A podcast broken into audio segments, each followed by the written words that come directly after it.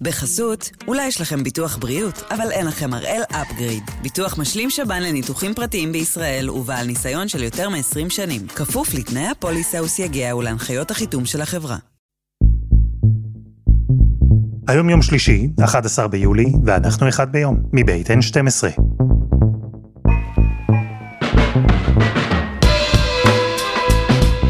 אני אלעד שמחיוף ואנחנו כאן כדי להבין טוב יותר מה קורה סביבנו, סיפור אחד ביום, בכל יום.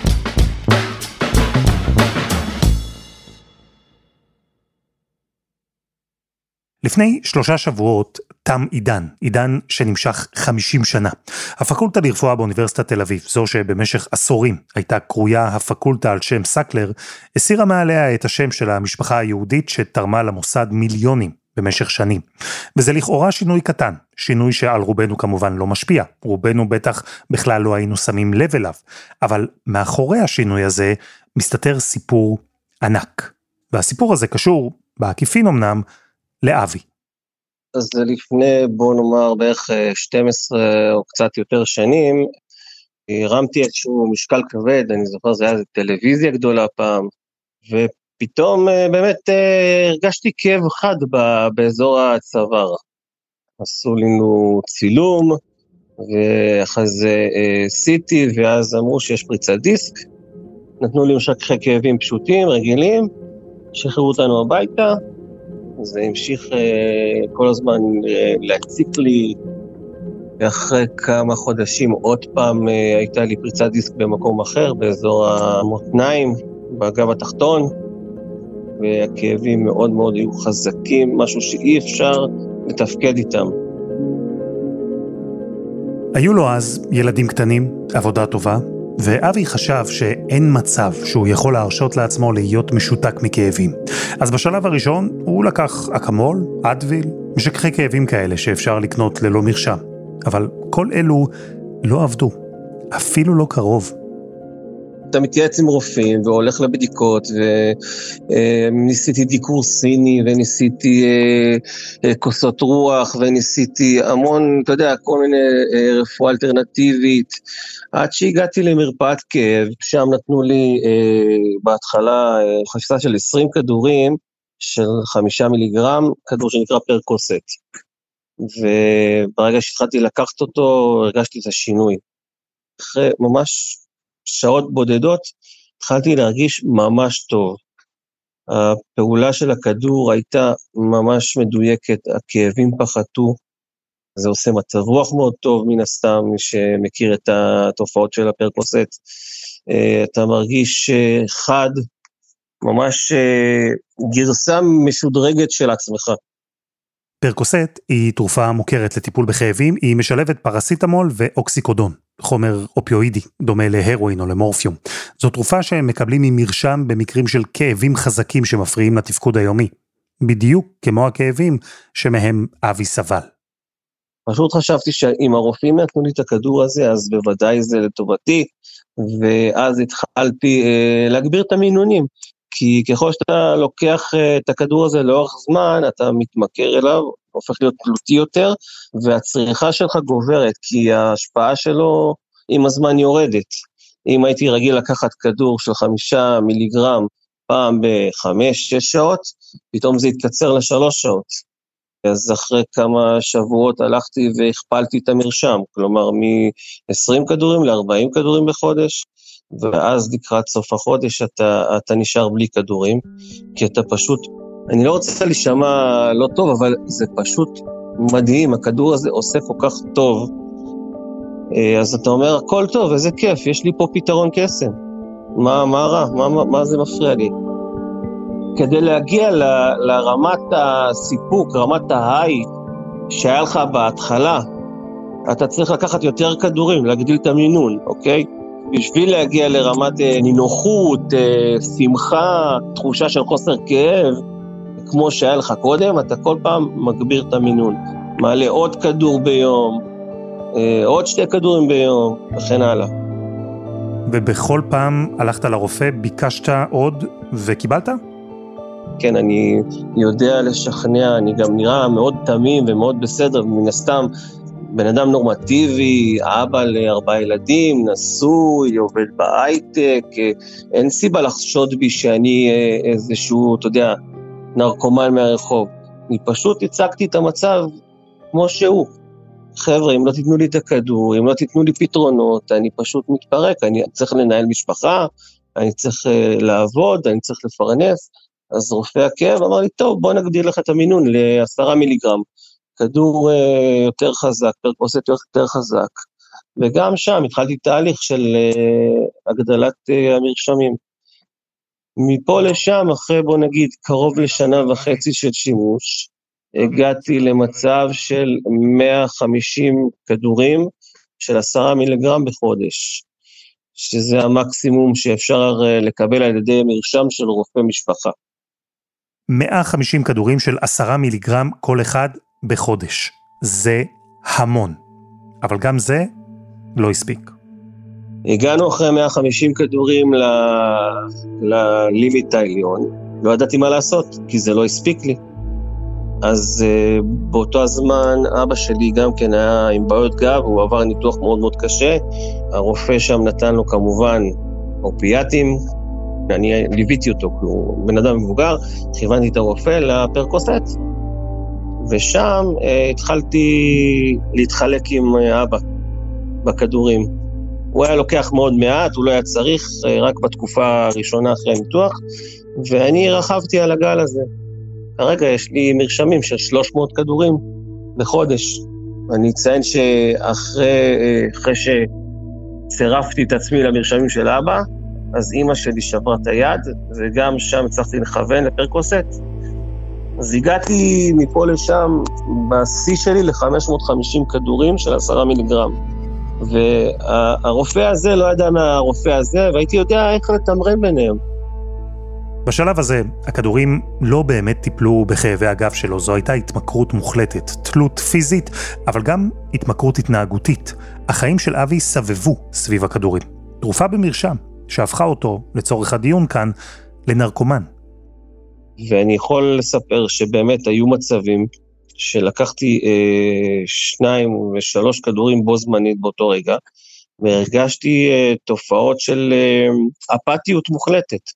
של אה, חוסר יכולת לתפקד, של שרירים רפואיים, תחושה, תחושה של כאילו שאתה לא נמצא. כלומר, אתה לא בתוך הגוף. משהו כמו תופעה חוץ גופית כזאת, שאין לך כאבים והכל רגוע ואתה לא נמצא. כמובן שזה פוגע בתפקוד היומיומי, אתה, אתה פחות אבא, פחות אה, בעל, פחות אה, מתעניין במה שקורה עם הילדים, אמ, יותר אה, הופך להיות, אמ, בוא נגיד, זה, זה, זה, קשה לי להגיד את זה על עצמי, כן? אבל אני חייב, אה, הייתי, אני חייב להתמודד עם האמת, והייתי פשוט כמו נרקומן, שכל הזמן סובב סביב זה. כל הזמן לחפש את, ה, את הכדור הבא, את ה, איך, אני, איך אני יוצר לעצמי מאגר אה, של כדורים, וממש הייתי מנהל יומן. תופעות הלוואי של זה, זה גם עייפות מאוד גדולה, אה, המון המון שעות שינה, אז אה, הייתי משתדל לברוח תמיד לחדר, שם אוזניות והולך, אה, נרדם או, או שפשוט שוכב. כשאנשים רואים אותך ככה, אז הם מן הסתם שואלים מה יש לך וזה, אז תמיד הייתי תולה את זה, גם פה הייתי, אה, מה שנקרא, מערבב את הסביבה, אומר להם, תשמעו, אני סובל מכאבי גב, אין פתרון, אני ממש כאבים, אני לא יכול לתפקד, אז הייתי שוכב הרבה, וזהו. שנים לתוך ההתמכרות, ואבי הגיע לשלב שבו אפילו 550 כדורים של 10 מיליגרם לא הספיקו לו. היו מצבים שבסוף החודש המרשמים נגמרים, צריך למצוא פתרונות נוספים.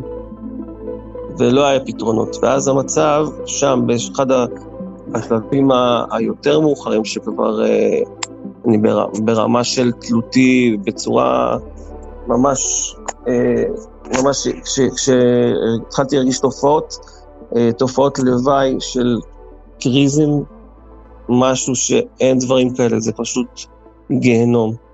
כבר ממש הייתי על סף ייאוש. הגעתי למחשבות אפילו ברמה של כמעט אובדניות. כי רציתי לסיים את זה, זה היה מאוד קשה, ממש תקופה שקשה מאוד uh, לתאר אותה במילים. איסורי המצפון שהרגיש, הקריזים שחש, העובדה שלא הצליח להחזיק בעבודה קבועה, ובכלל, הוא כבר לא היה האבא של פעם, הבעל, האדם שהיה לפני ההתמכרות. כל אלו הובילו את אבי להחלטה לשנות את חייו. ואחרי שחיפש באינטרנט סיפורים דומים לשלו והבין יותר עם מה הוא מתמודד, הצעד הבא היה להיגמל.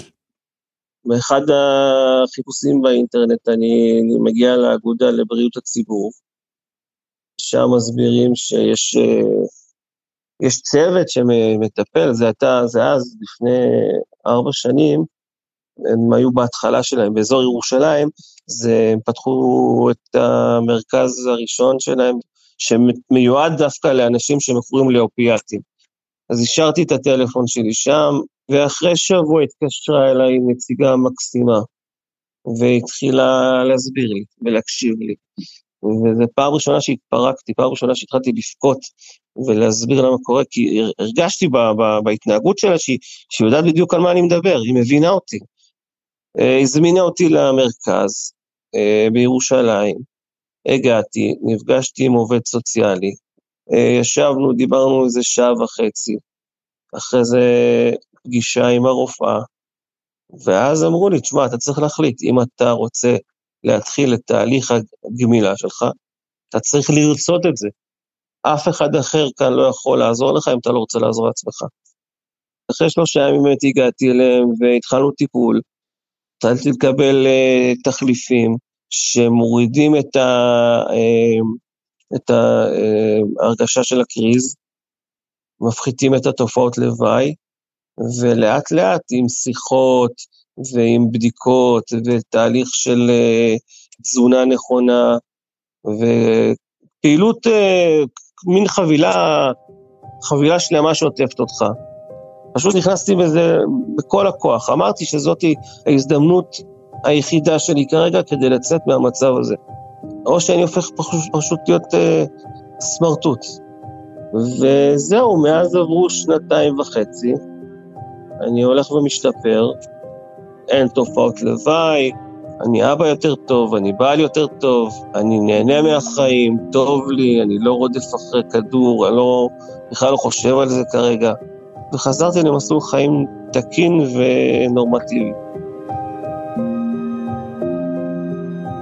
הפעם אנחנו עם מגפת האופיואידים. בארצות הברית היא אחראית למוות של מאות אלפי בני אדם, בישראל היא גורמת לדאגה, והיא הסיבה שאחרי 50 שנה השם של משפחת סקלר הוסר מהפקולטה לרפואה באוניברסיטת תל אביב.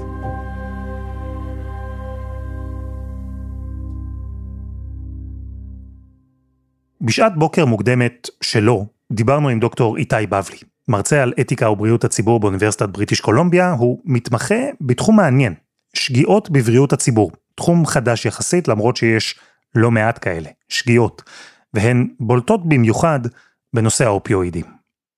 הקהילה היהודית יודעת מזה שנים שאופיואידים ממכרים, חוזרים אחורה אפילו למלחמת האזרחים בארצות הברית, חיילים שנפצעו במלחמה וקיבלו אופיואים קיבלו מורפין ופיתחו אה, תלות והתמכרות, אז קראו לזה בעיית החייל או הסולג'ר דיזיז, כי לא ידעו מה זה התמכרות בשנים האלו. ובמשך השנים הקהילה הרפואית הייתה מאוד זהירה בשימוש באופיאידים, ולכן הם ניתנו לשימוש במקרים מאוד מאוד קיצוניים, כמו אם מישהו סובל והוא בסוף חיים, ייתנו לו אופיואידים, אם מישהו חולה סרטן בסוף חיים, ייתנו לו אופיואידים. אם מישהו בטווח קצר אחרי ניתוח כדי למנוע כאב חד, ייתנו לו אופיואידים. אבל לא נתנו אופיודים לכאב כרוני לטווח, לטווח הרחוק.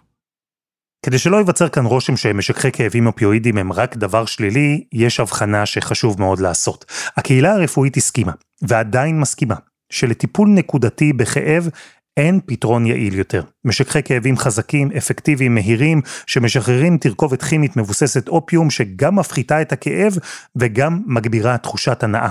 עבור חולים סופניים, או עבור מי שסובל מפציעות קשות במיוחד, האופיואידים מעניקים נחמה ושלווה, וזה אומר המון.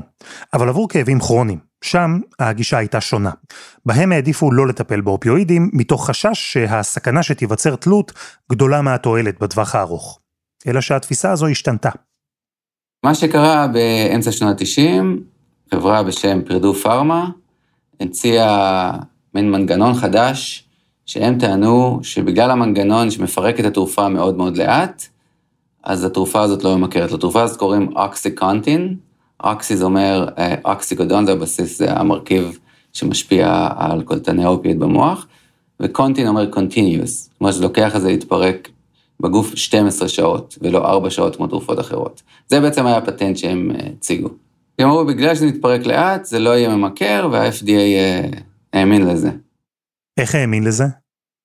אז אני אחזיר אותך לחברות הטבק. הם בשנות ה-50 ניסו להתנגח במדע כדי למכור אה, מוצרי טבק, והם הבינו שזה לא עובד, ו- ומה שהם הבינו זה שכדי להגדיל מכירות, כדאי לאמץ את המדע. בעצם לממן מחקרים כדי שירפלו את מה שאנחנו יודעים, כדי שייצרו את האשליה שבעצם יש דעות לכאן ולכאן, או שבעצם יצליחו להשפיע, שלצורך העניין שסיגריות הן טובות ובריאות ולא מזיקות. פרדו בעצם עשו משהו מאוד מאוד דומה.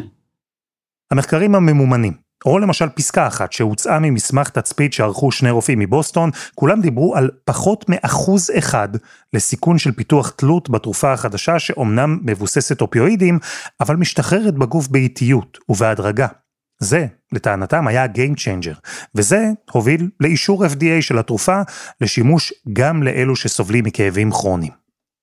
אז ברגע שהתרופה אושרה, קורים כמה דברים. דבר ראשון, אה, מתחיל הקמפיין הכי אגרסיבי שנראה אי פעם בעולם הרפואה על ידי חברת תרופות. קמפיין שהצליח לשנות את הנרטיב סביב האופיואידים. There's no question that our best, strongest pain medicines are the opioids, but these are the same drugs that have a reputation for causing addiction and other terrible things. Now, in fact, the rate of addiction amongst pain patients who are treated by doctors is much less than 1%. מה שפרדו פארמה עשו בקמפיין שלהם זה בעצם לשנות את הנרטיב ולגרום לרופאים להפסיק לפחד מאופיואידים. והם עשו את זה בעזרת אה, מימון כנסים, מימון ארגוני חולים, השפעה על אה, תלמידים בבית הספר לרפואה. כמו שאמרתי, לשנות את הנרטיב, לגרום לרופא להפסיק לפחד מהאופיואידים, לא, לא להיות, הם קראו לזה לא להיות אופיופוביק, אה, ולרשום אופיואידים למטופלים שלהם. דוקטור בבלי ערך מחקר על האופן שבו אוקסיקונטין הפכה לתרופה מקובלת ונפוצה, על האופן שבו היא הפכה לתרופה מומלצת לשימוש על ידי רבבות רופאים, למיליוני בני אדם. פרדו פארמה והבעלים, משפחת סקלר, הפעילו מגוון ענק של אמצעים ודרכים כדי לקדם את האוקסיקונטין. הם מימנו 20 אלף סדנאות לטיפול בכאב והזמינו אליהן רופאים. הם ארגנו כנסים באתרי נופש יוקרתיים. הרצאות ופעילויות, החברה הפעילה מערכת אלקטרונית שעקבה אחרי אופן הנפקת המרשמים, כך שרופאים שנטו לרשום פחות אוקסיקונטין, קיבלו יותר חומר שיווקי ויותר שיחות מלוביסטים. יש המון מחקרים שמראים שהשיטות האלה יעילות במיוחד ומשפיעות על רופאים. ולמען ההגינות, זו לא שהייתה כאן איזו קנוניה זדונית של הרופאים, רבים מהם באמת האמינו שהם עוזרים למטופלים. אז דבר ראשון, הרופאים חיכו הרבה זמן שתהיה איזושהי תרופה טובה שתוכל לעזור לחולים שלהם. כאב כרוני זה, זה מצב לא נעים, ואנשים שסובלים מכאב כרוני אה, צריכים עזרה, ורופאים ממש ממש רוצים לעזור לחולים שלהם. וברגע שרופאים מגלים שאושרה תרופה ושה-FDA קובע שהתרופה הזאת אינה ממכרת אה, ובטוחה ויעילה, ואז אחר כך הם פוגשים את האומלנים של חברות תרופות, והאומלנים אומרים להם, הנה, זה מה שה-FDA אומר, זה בטוח, תרשמו את זה, מבטיחים לכם. ויחד עם המון המון דברים אחרים שהם עשו, הם הכניסו אה, תקנה חדשה בבתי חולים, זו תקנה חדשה שבעצם, שבודקים את הסימנים החיוניים של, של מטופל, כמו טמפרטורת גוף, לחץ דם, אז צריך לשאול גם אה, כמה כאב אתה מרגיש.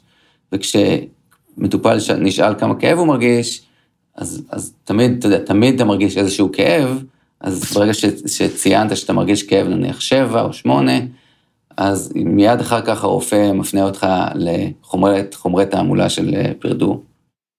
וכל זה הוא רק חלק מהסיפור, כי עם התלות שהתפתחה אצל מאות אלפי מטופלים, נולדה עוד תעשייה סביב האופיואידים.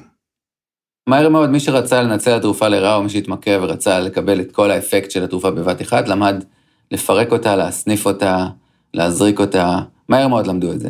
זה היה... זה, וזה היה מאוד צפוי שזה יקרה. שוק שחור. גם הוא התפתח סביב האופיואידים. נוצרו טכניקות לבטל את מנגנון ההשעיה של האוקסיקונטין, למכור זיופים שלו, או להעביר מכורים לחומרים קשים יותר, כך שמה שהתחילה כמגפה של תרופות מרשם, הפכה למגפה של סמי רחוב. לפי הערכות, בין חצי מיליון למיליון אמריקנים מתו כתוצאה מהתמכרות לאופיואידים מאז שנות התשעים. כבר ב-2001 ה-FDA הבין שיש בעיה, והוא בעצם שינה את האינפורמציה שנמצאת בעלון הצרכן, כדי שבעצם פרדו פארמה תפסיק לצטט את ה-FDA ולהגיד שה-FDA אומר שזה לא ממכר אה, ובטוח.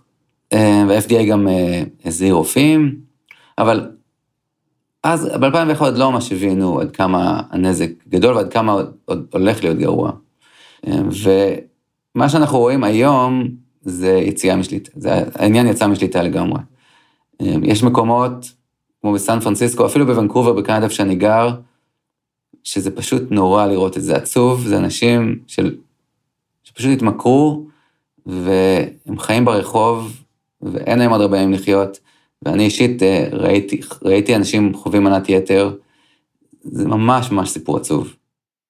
מגפת האופיואידים כבר הפכה לעובדה מוגמרת בארצות הברית, מדברים עליה בגלוי, וזה היה רק עניין של זמן עד שהגיעו גם ההליכים המשפטיים. נגד החברה שקידמה אותה ונגד המשפחה שעומדת מאחוריה. אז ב-2006 כבר uh, פרדו נתבעה בפעם הראשונה ושילמה יותר מ-600 מיליון דולר, כסף כיס, cost of doing business. המשפחה יצאה נקייה לגמרי, יצאו רק uh, בכירים בחברה, הם היו צריכים לשלם מכיסם, אבל אף אחד מהמשפחה uh, לא היה מעורב בזה. ב-2015 כבר ניסו uh, ממש להוריד את uh, את, את הכמות האופיודים שרושמים, אבל נוצר מצב שזה כבר לא משנה. כי היום אם רופאים יפסיקו לרשום הרבה אופיואידים, עדיין הכדור שלג שנוצר כבר הוא מזין את עצמו, הוא כבר לא צריך את התרופות מרשם האלה. ובתביעה האחרונה, שוב, אף אחד מהמשפחה לא נכנס לכלא, ובעצם בהסדר טיעון שלהם, הם הצליחו לגרום לכך שהם יגידו שהם לא מודים בשום דבר רע שהם עשו. מין שיטה אמריקאית למצוא אה, פתרונות ולהעברת כסף מצד אחד לצד השני. חסות אחת וממש מיד חוזרים.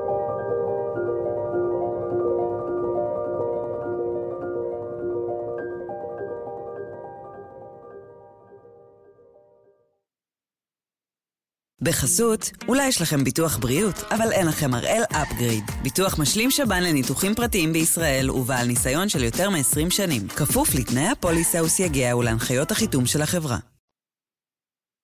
אנחנו עם מגפת האופיואידים שהתפשטה ב-30 השנים האחרונות בארצות הברית, היא גבתה שם מאות אלפי קורבנות, והובילה לכך שהשם של משפחת סקלר, משפחה יהודית עשירה ומוכרת שתרמה הון למרכזים רפואיים וחינוכיים ברחבי העולם, השם שלה הוסר משורה של מוסדות בארצות הברית, באירופה, ועכשיו גם בישראל. באוניברסיטת תל אביב בניין המדעים המדויקים עדיין על שם סקלר, אבל הפקולטה לרפואה כבר לא, אחרי 50 שנה. זה קרה בהסכמת המשפחה, ואחרי שבית משפט קבע שהמוסדות בעולם יכולים לנתק קשרים עם המשפחה בלי שהם מסתכנים בתביעות.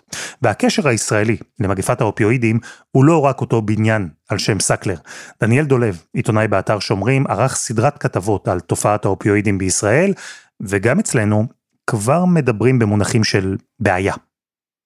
אז אני חושב שאפשר אה, לסמן את 2018 כנקודה טובה, שבה לפחות משרד הבריאות, אה, המנכ"ל דאז, הבין שיכול להיות שיש פה איזה בעיה שאת ההיקף שלה אנחנו לא יודעים, והחליט להקים ועדה בתוך משרד הבריאות, אה, שיש בה נציגים של קופות החולים, של הרוקחים, של ארגוני חברה אזרחית שמתעסקים בזה. והמטרה הראשונה הייתה קודם כל להבין האם יש בעיה, וזה אגב היה אחד האישויים הרציניים ושהיו במחלוקת בתוך הדיונים של הוועדה הזאת, האם בכלל יש לנו בעיה בישראל. זה דבר די נדיר, שמוקמת ועדה לא כדי לטפל בבעיה, אלא כדי קודם כל להבין אם יש בכלל בעיה. אבל הדבר הזה לא קרה סתם, הוועדה של משרד הבריאות לא קמה סתם.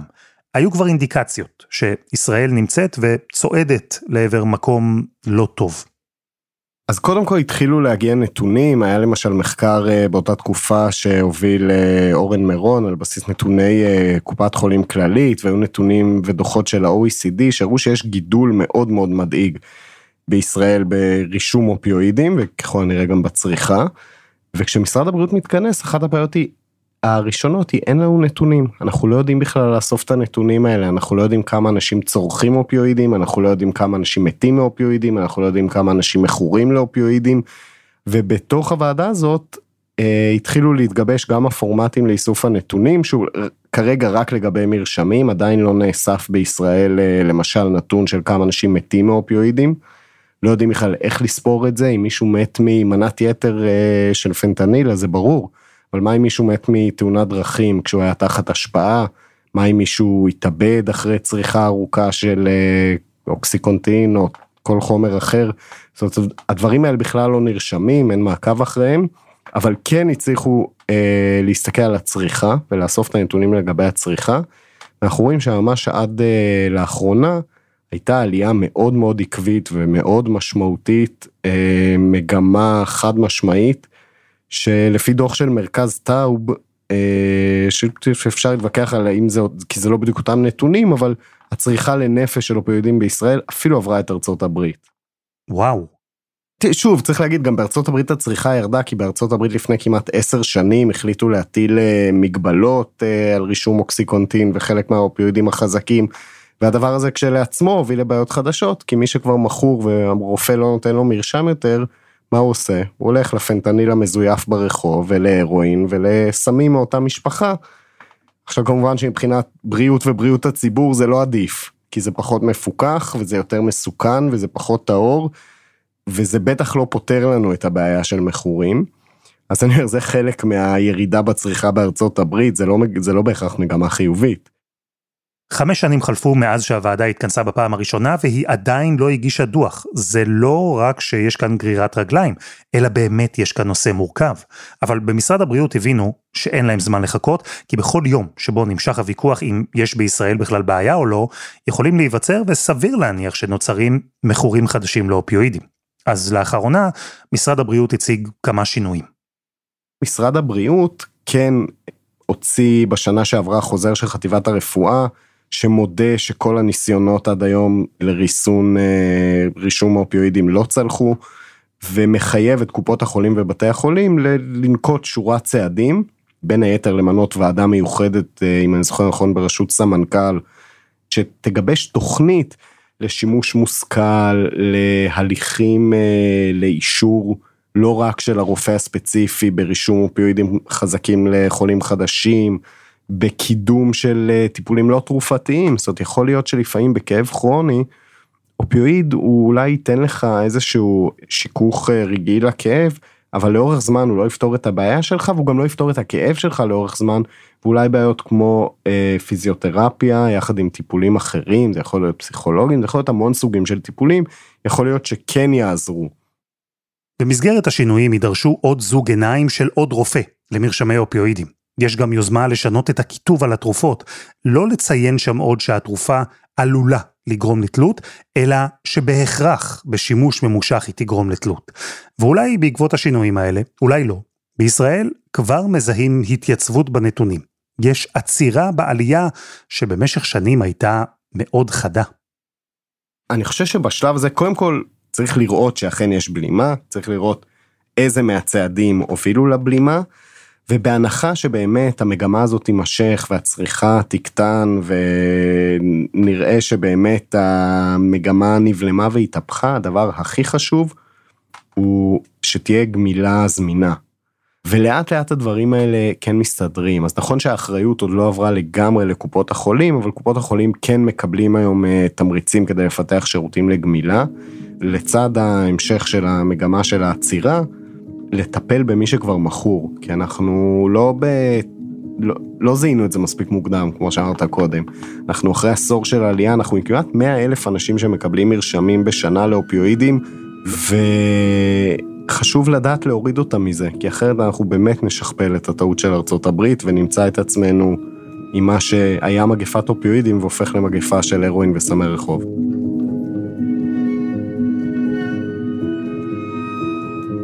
דניאל דולב, תודה. תודה רבה. ותודה לאבי ולדוקטור איתי בבלי. וזה היה אחד ביום של N12. אנחנו מחכים לכם בקבוצה שלנו בפייסבוק, חפשו אחד ביום הפודקאסט היומי. העורך שלנו הוא רום אטיק, תחקיר והפקה, שירה הראל, רוני ארניב, דני נודלמן ועדי חצרוני. על הסאונד יאיר בשן, שגם יצר את מוזיקת הפתיחה שלנו. אני אלעד שמחיוף, אנחנו נהיה כאן גם מחר.